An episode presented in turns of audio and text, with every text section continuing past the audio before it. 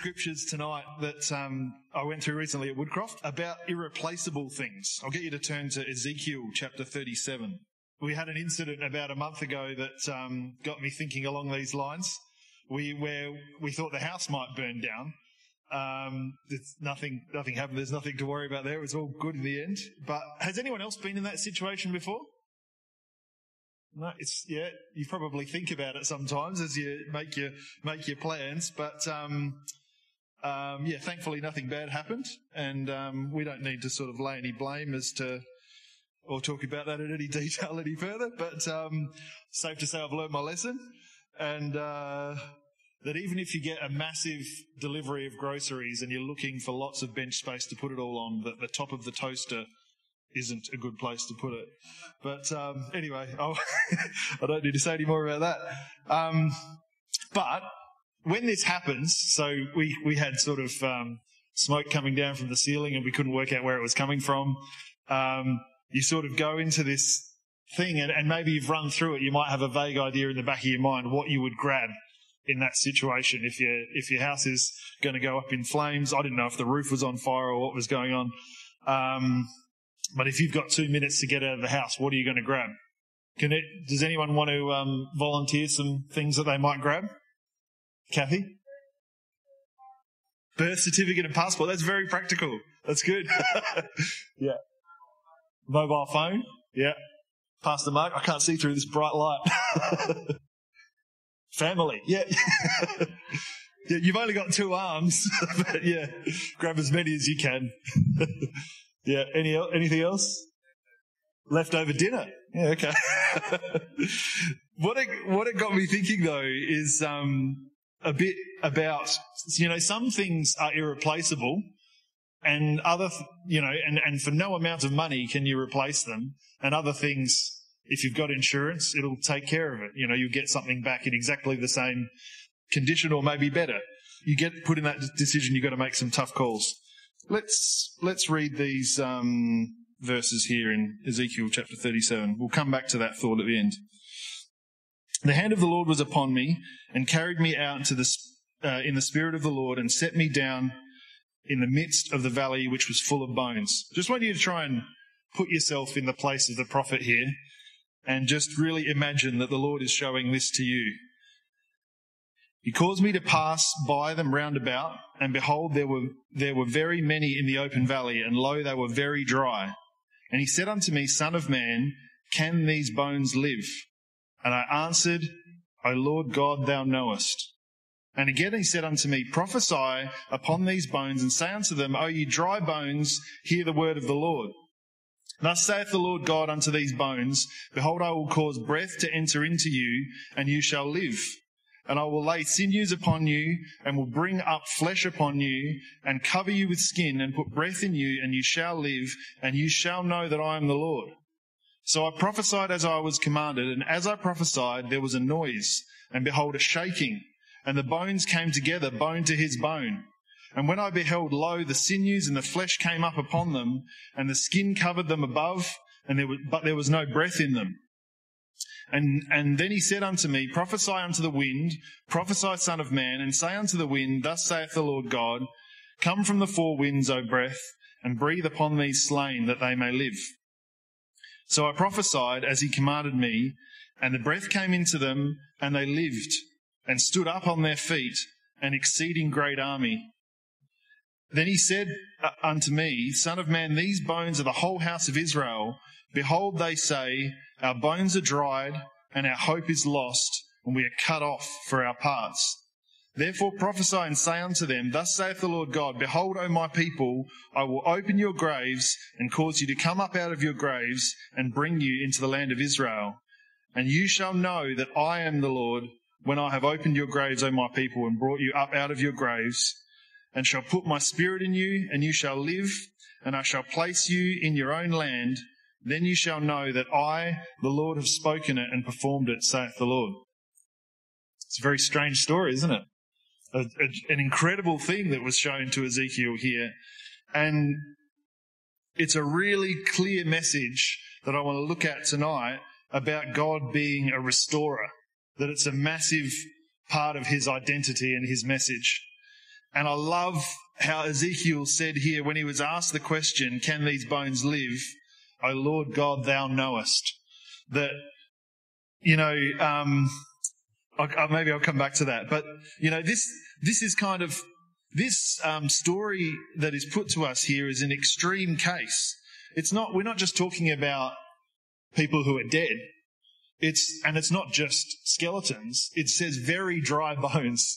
You know, it's, it's an extreme case and hope in this situation, if you like, was lost, not recently, but a very long time ago. And, um, and this, O Lord God, thou knowest, is really a glimpse of Ezekiel's self-awareness here that he knew, he recognized that his own, his own understanding was flawed in this. You know, he knew that the Lord was going to show him something where his own reasoning wouldn't count for much. And um, I guess it's probably pretty guaranteed that you can think of something in your life um, that you might have lost that can't be restored. And there's probably a whole um, spectrum of, of, of different types and, and severities of loss. Um, but you know, maybe there, there are things that are big, you know, and, and maybe particularly in the world, in the natural sense, people can never imagine feeling better about. And uh, in our own natural selves, that can be the case as well.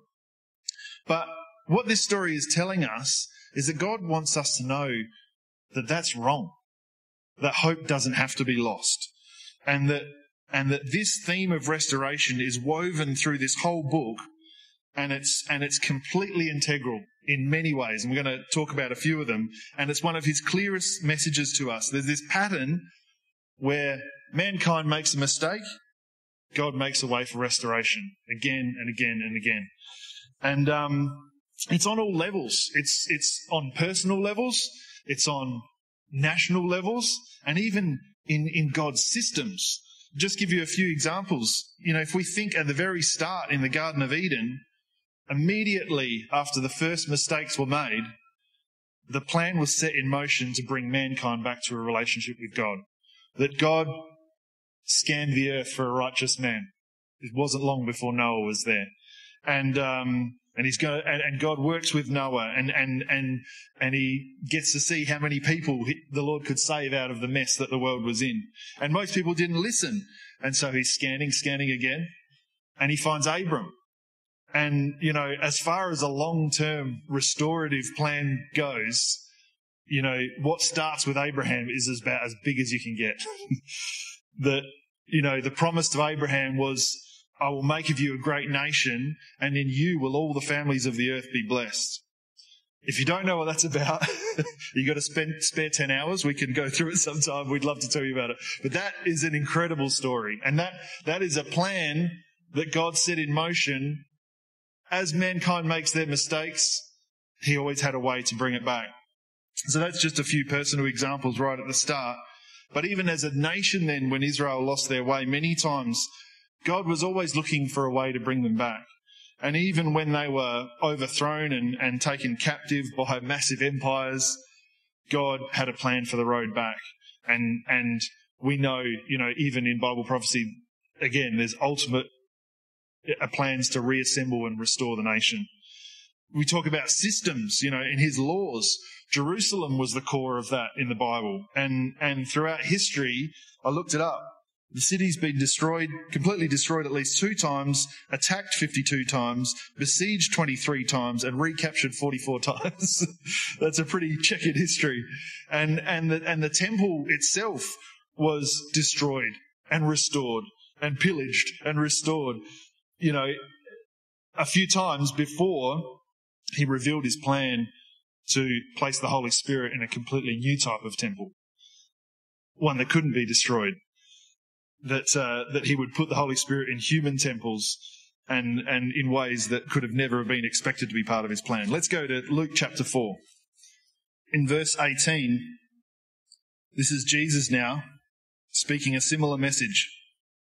The Spirit of the Lord is upon me because he has anointed me to preach the gospel to the poor, has sent me to heal the brokenhearted, to preach deliverance to the captives, recovering of sight to the blind, to set at liberty them that are bruised, and to preach the acceptable year of the Lord. That's, um, that's a great message. and maybe at different times in our life, we might have found ourselves in one of those categories in need of God's intervention.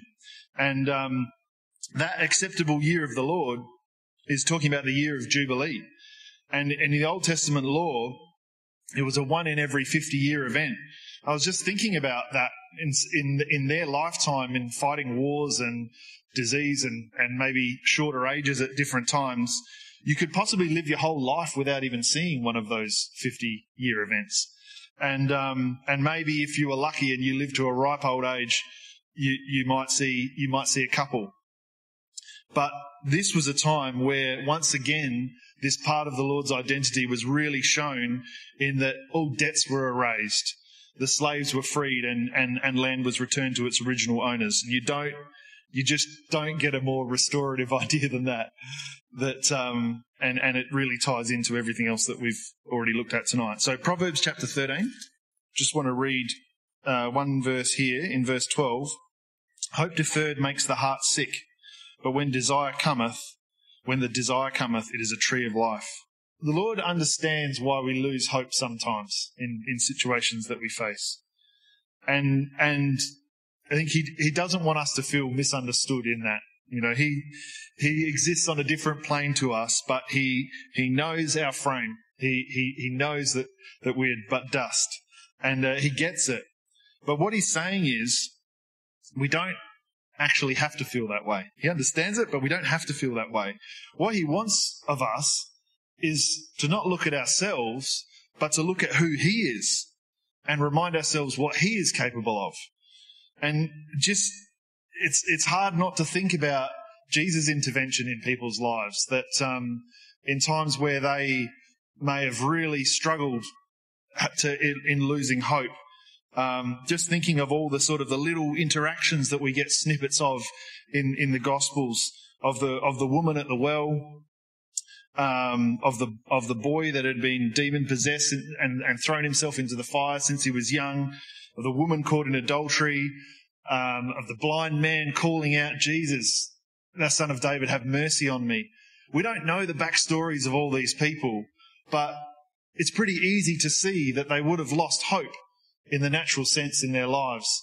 And, and these moments where Jesus was there and turned everything around in an instant. That is his message. That was his message to them, and that's his message to us. It, yeah, it, it just only took that moment, these, these small moments for Jesus to completely change the trajectory of their lives. Let's go to Psalm chapter 31.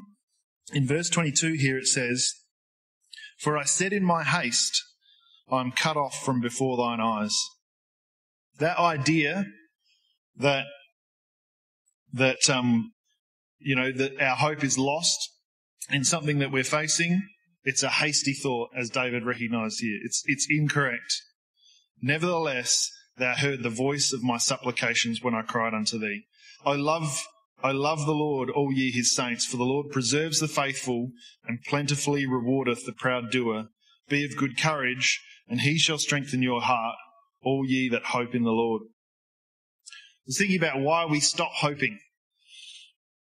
It's only when our own understanding tells us to. It's our own understanding that defines a situation as hopeless, and and, and when our solution is uh, to work it out ourselves. You know, I was thinking, you know, because um, I was looking at um, the chemistry of uh, feelings. I'm no expert on this, but um, there's these I, I don't know why it helped me, but sometimes I feel like, you know, our, our, our own consciousness and our emotions and our feelings, it feels like such a big and strong thing, but it helps me to get perspective on it. Maybe it won't help you, but to see it as biological. That, you know, you look at this, these neurotransmitters, you've probably heard of like adrenaline and dopamine and serotonin and endorphins. And it's just all, everything we think and are is all just bound up in this lump of meat in our head with these um, neurotransmitters firing off. And um, I don't know, for me, it just gave me a bit of perspective on it to think, you know, God made all of that. things can feel too big to us. things can feel too hard to us. But instead of trying to work it out ourselves, because we're not that good at mastering our feelings sometimes, What if we left it to the one who literally designed how feelings work? Isn't that an incredible thought? He designed how our feelings work. Um, you know, God's best answers are often found in simplicity. And we can, we can think a lot of complicated thoughts, but in simplicity and submission to God's ways, we save ourselves from pouring a whole lot of effort into thinking complicated things through.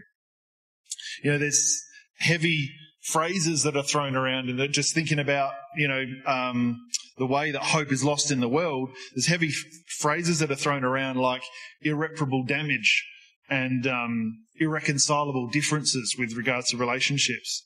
And maybe sometimes that's true in the natural sense without God. But we should never believe that that applies to us. It's, it's unscriptural. You know, we don't have to take that on board personally. There is no such thing that the whole message of this book is there's no such thing as irreparable damage. That, that it goes exactly against what God is trying to tell us about himself. At what point do we, do we think that we can get to decide that God's not going to answer? You know, that's, I, was thinking that's quite a bold statement coming from an ant. You know, imagine one of those little cartoons where there's a little ant squeaking up at the foot. and uh, all you can hear is this little voice. You know, it's us, it's like us saying, listen here, God, creator of everything. I've applied my feelings to this situation and um, I don't need you to explain it to me because I've already worked it out. It's hopeless. I've lost something that's irreplaceable and that's just the way it is. It's, it's kind of ridiculous, isn't it? That, and, and there's so many examples we could go to of, of Job and Joseph and the prodigal son. And if you think through their stories, these are people who knew the depths of despair and then God's amazing grace at the end of that. Let's go to um, Luke chapter 15.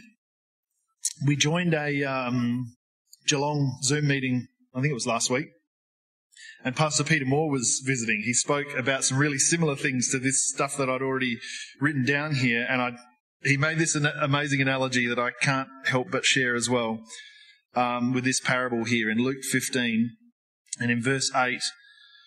Um, and what woman having ten pieces of silver, if she lose one piece, does not light a candle and sweep the house and seek diligently till she find it? And when she has found it, she calls her friends and her neighbors together, saying, Rejoice with me, for I have found the piece which I had lost. Likewise, I say unto you, there is joy in the presence of the angels of God over one sinner that repenteth. And he just broke down this, this story, this parable, and, and to look at what it means for us. And, and, and sometimes we can feel like we may have lost some of our joy or our hope or our faith, purpose, love, clarity, zeal, closeness. He listed off all these things that we can feel like we've lost. But the point that he made was, where was the coin? It was still in the house. And she diligently sought for it. It was always in the house. And so the feeling that those things can be lost, it's just that. It's just a feeling. And that, um, the fact is, if we value it and bring light into the house and diligently and thoroughly search for it, that means something to God. That, you know, in verse 10, all heaven rejoices when we place value in and diligently seek the Lord for something we might have lost.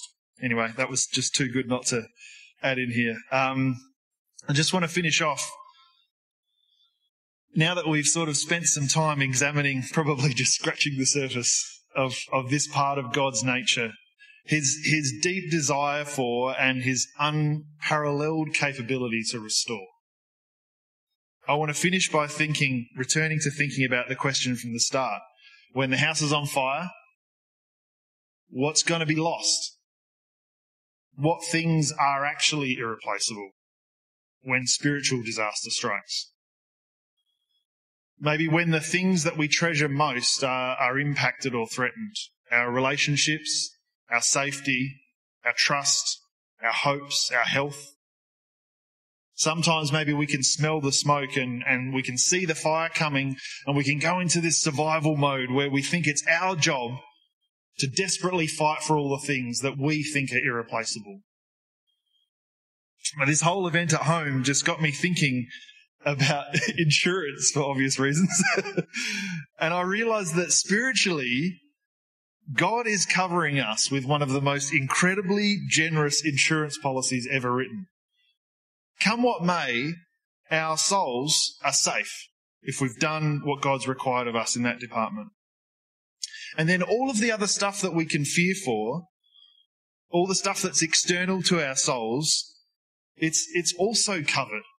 Because this consistent and powerful message is that nothing is ever lost or broken so badly that he can't restore it.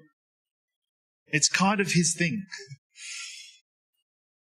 And and, the, and and like we've talked about, the Bible the Bible overflows with this message, and He wants us to live with that level of confidence in Him. It doesn't always come easily to us. We need to use the Holy Spirit for that. I was thinking about how we pay for this insurance policy. God's currency is trust. And it's not asking a lot, really, to trust in the one who's capable of everything that we are not. I want to quote one last verse from another version. You can look it up in, in uh, the King James. It's Romans 15, verse 13. In this version, it says, I pray that God, the source of hope, I just love that. God, the source of hope, will fill you completely with joy and peace.